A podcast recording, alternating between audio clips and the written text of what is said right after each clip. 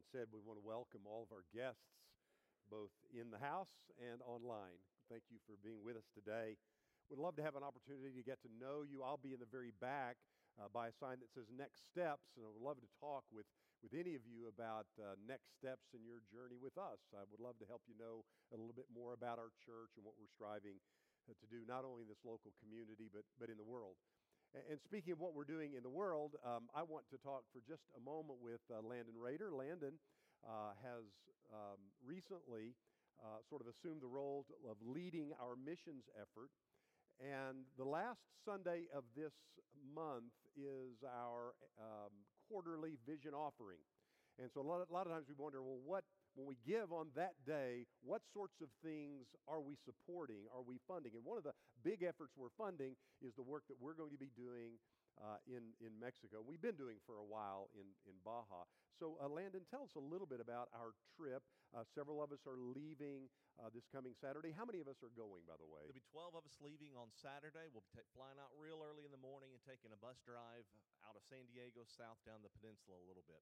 What, what will we be doing that week? So, we have a congregation there that we've been supporting since about 2018. And uh, last year, we put a, a chain link fence around the property. And as soon as we got done with that, the preacher's son, so when are we going to get a playground? So this year we're going to be going down. We're going to be putting up a playground for the kids to play on around the church building. We're also going to be building a 12 by 16 house for one of the older members, and um, we'll also be you'll be preaching some, right? You're, That's right. Be, okay. Plan on it. Plan, looking forward I'll to it. I'll give you one night break. I'll preach one night. Okay. You do the rest. All right. And uh, meanwhile, the rest of the group will be doing a, a, kind of a VBS with the kids. Yeah, that, that's exciting. I mean, I you know. Uh, I, how, let me ask this question: How can we? How can our church? How can we best support uh, Baja Missions, and particularly our church in prayer? What's one or two things we should be praying for? Um, pray for safe travels. That's always an easy thing. But pray for the folks down there who are in a, in a completely different world than we are, faced with a lot of different struggles than we yep. are. Uh, we don't worry about where our food comes from most of the time. Yes. Uh, they do. They, they've got to think, what am I going to choose to spend my money on so that I can eat? So yeah. pray for the folks down there okay. that they won't grow weary in just yes. everyday life and, and still seek Him. Yeah. Well, hey, I want to say thank you so much for the great leadership uh, with regard to our missions. And, uh, I, and I'm excited on the 30th about giving. And one of the things we'll be giving toward is this wonderful Absolutely. mission where we're making a tangible difference. Thank you so much. Let's show Landon a round of applause. Give him a round of applause. So, you've heard the statement a picture is worth a thousand words. And I saw this picture uh, not long ago. Here is a lot of folks. This picture was taken in 1936. And if you look closely, you'll see one person in this picture is not giving the Nazi salute. Imagine how much courage it took for this man to not raise his arm. His name, by the way, is August Landmesser. And Mr. Landmesser joined the Nazi Party in the mid 1930s, thinking it would help him get a job. And it did help him get a job at a shipyard in Hamburg, Germany. But by the time this picture was taken late in 1936, he was already starting to see some of the things and personally experience some of the difficulties as a result of the Nazi Party rule. And so while everyone else, regardless of their convictions, and you know there are probably some people in this picture who had different convictions. Everybody else is raising their arm in Nazi salute, but not Mr. Landmesser.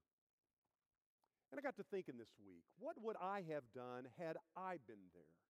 I would like to think that, that I wouldn't buy into the lie. I would like to think that, that I, would, I would be different, that, that I would have the courage to be like Mr. Landmesser, but I really don't know. Mr. Landmesser did not join the crowd. He was living his life, at this point anyway, in a countercultural kind of way. And that's what God calls us to do. God calls us to live our lives in a different way. God calls us to make countercultural decisions. While we know the culture is going one way, we're called to go in a different way. We're to live distinctive, Christ centered, Christ focused, Bible in Bible based kinds of ways. I know I've told you this story before, but it kind of helps me wrap my mind around this idea of, a, of cultural pressure or a sort of cultural um, uh, flow, and we're going against that flow. Probably a lot of you have been to Florida and you've been on vacation in Florida and you've stayed in a condo on the beach. I remember one time we stayed in a condo right on the beach, and you know how it is in Florida, especially in the panhandle. You can, you can get up early in the morning, maybe have coffee, enjoy, you know, the outdoors, see the ocean, smell, smell its a beautiful thing. And then I like to go walking out into the water. And you know, especially in, the, in, uh, in Florida, in the panhandle, you can walk out a long way and you walk out a while and the water's up to your knees and you walk out a little further, and it's up to your waist, and eventually it's up to your chest. And I remember one time just walking straight out toward the horizon. I'm walking straight out from, the, from my condo, and, and I turned and looked around, and suddenly the condo wasn't behind me any longer. Now, obviously, the condo didn't move, but I moved. And I couldn't even really tell it. The, the current was powerful, but in some ways it was imperceptible. I didn't even know, but as I walked, I was being swept along by the current. I was being moved in a certain direction. And it's kind of like that, culturally speaking, in our world today. As God's people, really, we're called on to swim against the current. We're called on to make countercultural decisions.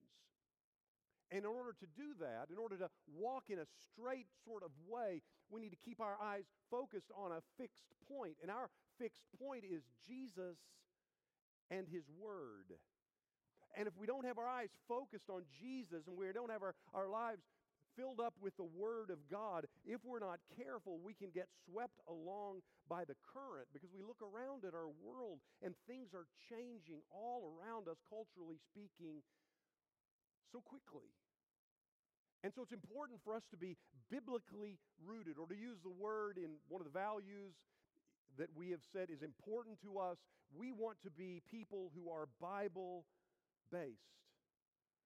And so, as we look around at our culture that's changing and morphing all the time, some cultural changes are, are good, but others are not so good. Some, some changes are dangerous, both to us spiritually and culturally.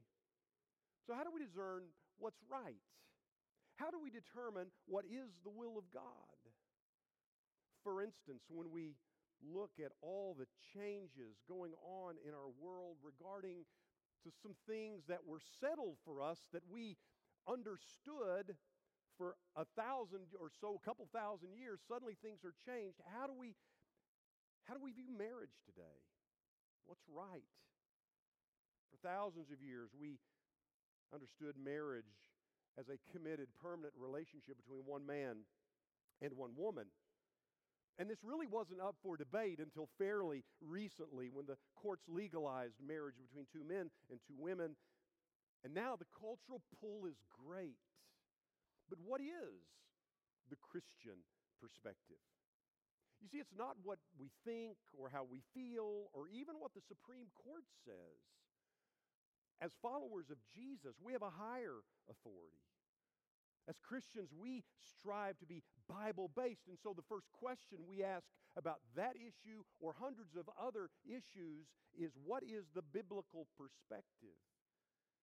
And so if we're going to be Bible based, we must let the Word of God frame how we look at certain things. When, when God ordained the first marriage in the book of Genesis, it was between a man and a woman.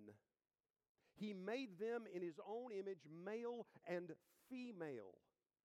And then it says, God blessed them and said, Be fruitful and multiply. Someone said the command to be fruitful and multiply is the only command of God we've not broken. But the original marriage between a man and a woman was blessed by God whenever I'm privileged to do a wedding, I always love to tell the story we find in Genesis chapter 2. Adam finds himself all alone. He names the animals, but nothing would suit him as a companion. And so, you know how the story goes. God causes Adam to fall into this deep sleep. and he takes from Adam's side a rib, and God fashioned that rib into a woman. And then God, serving as the father of the bride, he brings Eve to Adam. And then Adam says, when he looks at her, he says, This at last is bone of my bones and flesh of my flesh. She shall be called woman, for she was taken out of man. I'm told by people who know a lot about Hebrew, and certainly a lot more than me, there's some excitement and, and energy to this statement.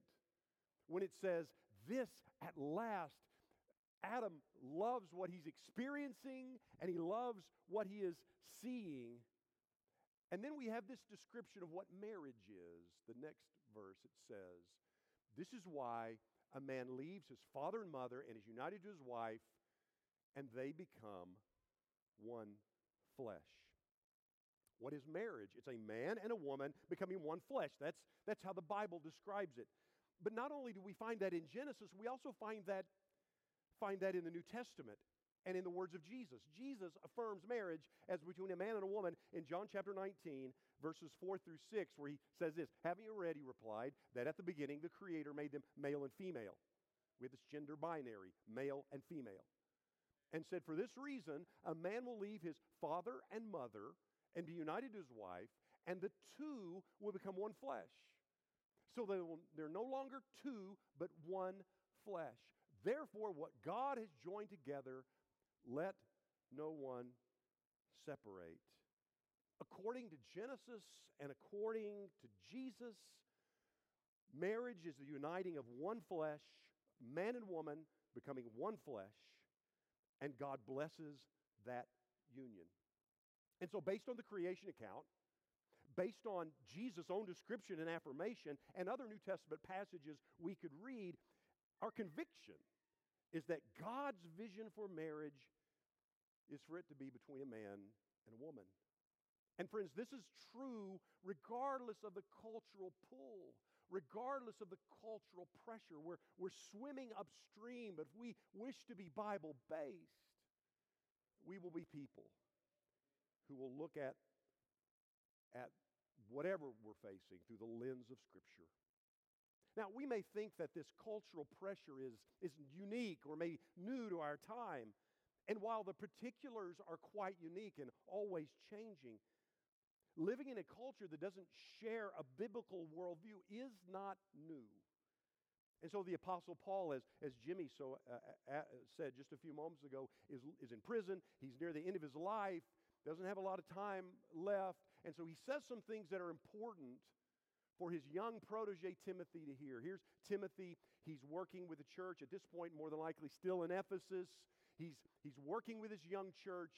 And, and Paul is giving Timothy some insight in what things are like. And as we read these words, especially in 2 Timothy chapter 3, there's a sense of urgency to his writing. He says this but understand this. Here's something, Timothy, I want you to get, I want you to hear. Understand this that in the last days, there comes times of difficulty. We might think, well, you know, times are hard right now. We're living in difficult times. Paul, as he was writing to his protege Timothy, he said times were difficult at his time as well, at about AD 67 or, or, or, or, or so. Times were difficult at that point. Times are difficult today. And notice he says, he says he, he talks about the last days. Now we read this passage and think, well, what is he talking about the last days? Last days means the final epic, the final period, uh, the, the last um, um, uh, you know, there's not going to be another period or another time frame. And so people ask me all the time, are we living in the last days? Now, sometimes they like to ask that question because they think that Jesus might be coming back tomorrow, and he could. We don't know. But when Paul here, writing to Timothy, says last days, he's talking about the final period, the final dispensation. And so when people ask me that question, I say, of course we're living in the last days. But Paul's point in 67 AD is the same as in 2023 AD. The world is a hard place. We feel some cultural pull, some cultural pressure. And then he describes what this looks like. And as we read this description, it looks very familiar to us. He says, here's what, what things are going to be like. For people, will be lovers of self, lovers of money, proud, arrogant, abusive, disobedient to their parents, ungrateful, unholy, heartless, unappeasable, slanderous, without control, brutal, not loving God, treacherous, reckless, swollen with conceit, lovers of pleasure rather than lovers of God, having the appearance of godliness but denying its power. We want to say, Paul, how do you really feel?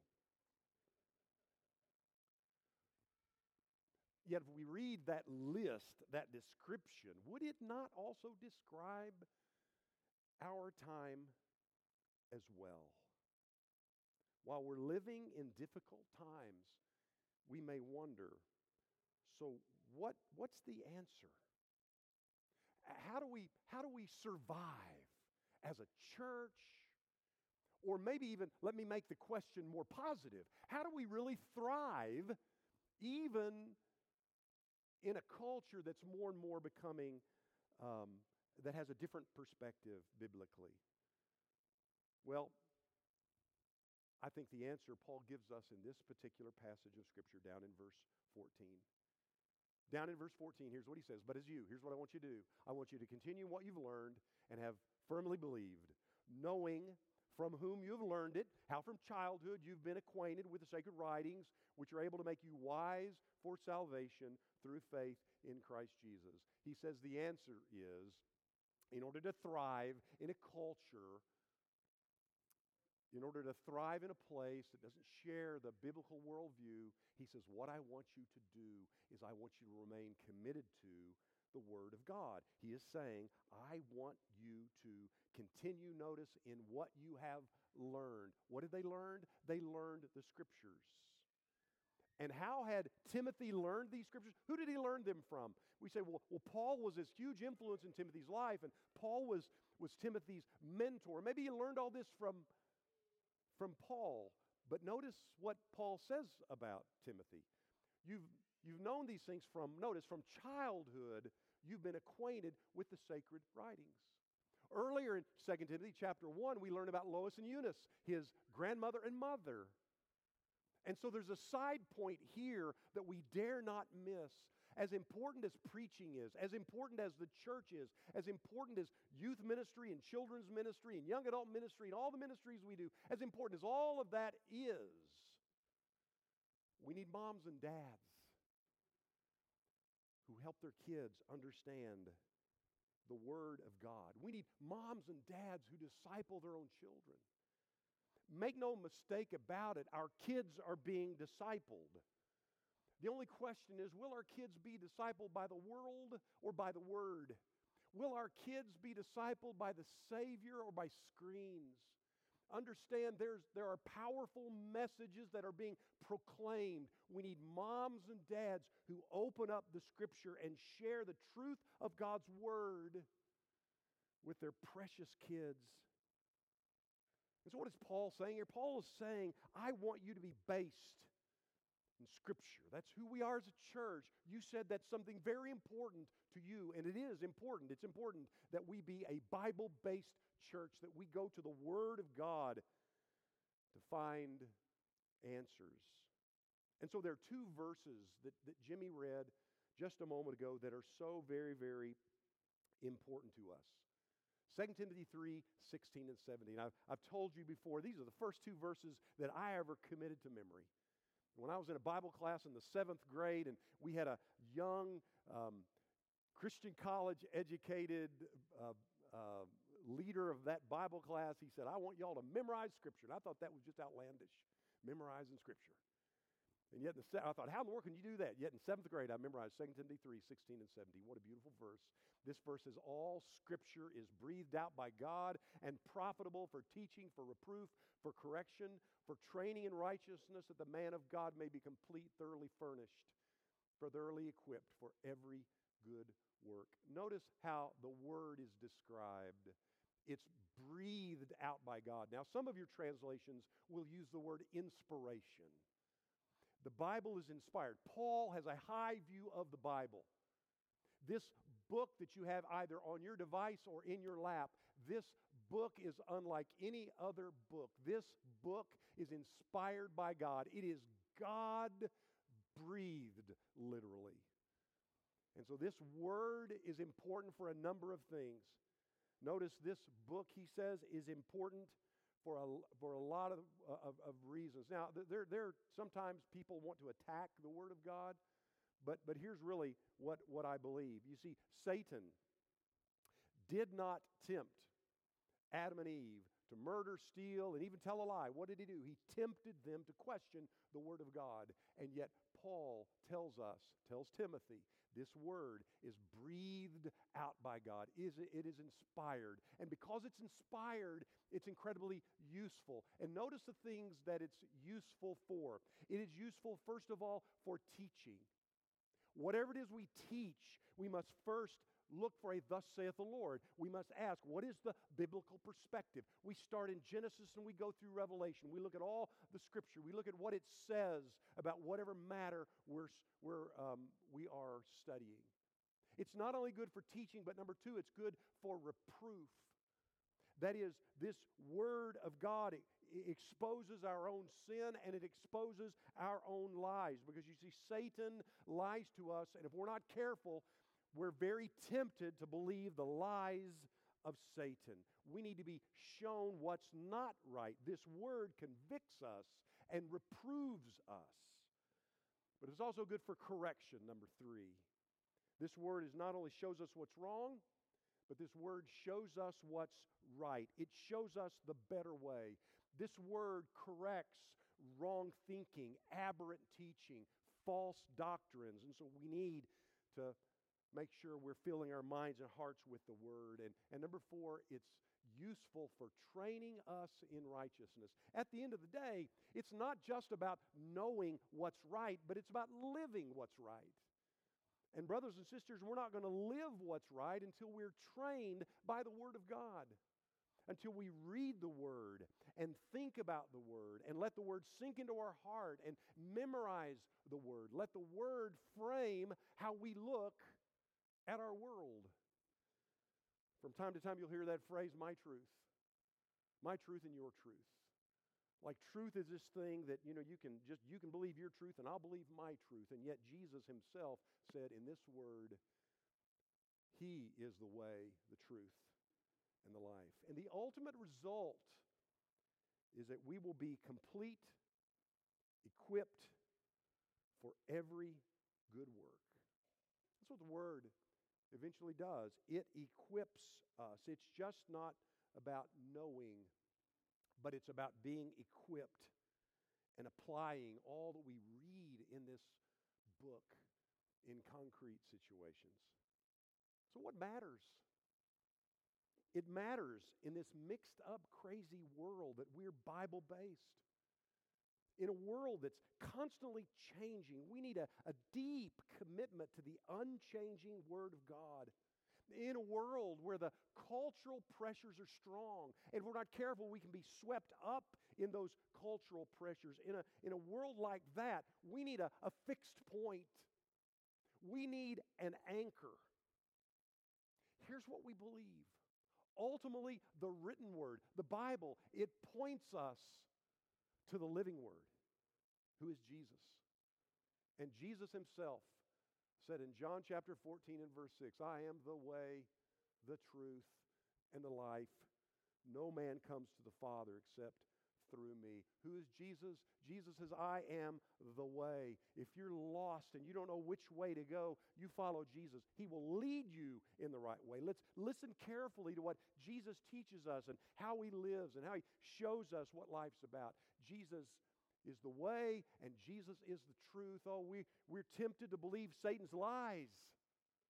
But Jesus speaks the truth. Satan's lies are destructive. And Jesus ultimately says, I am the life. You want to know how to live? Listen to Jesus. Follow Jesus. And when you live life according to Jesus, you bring glory to God.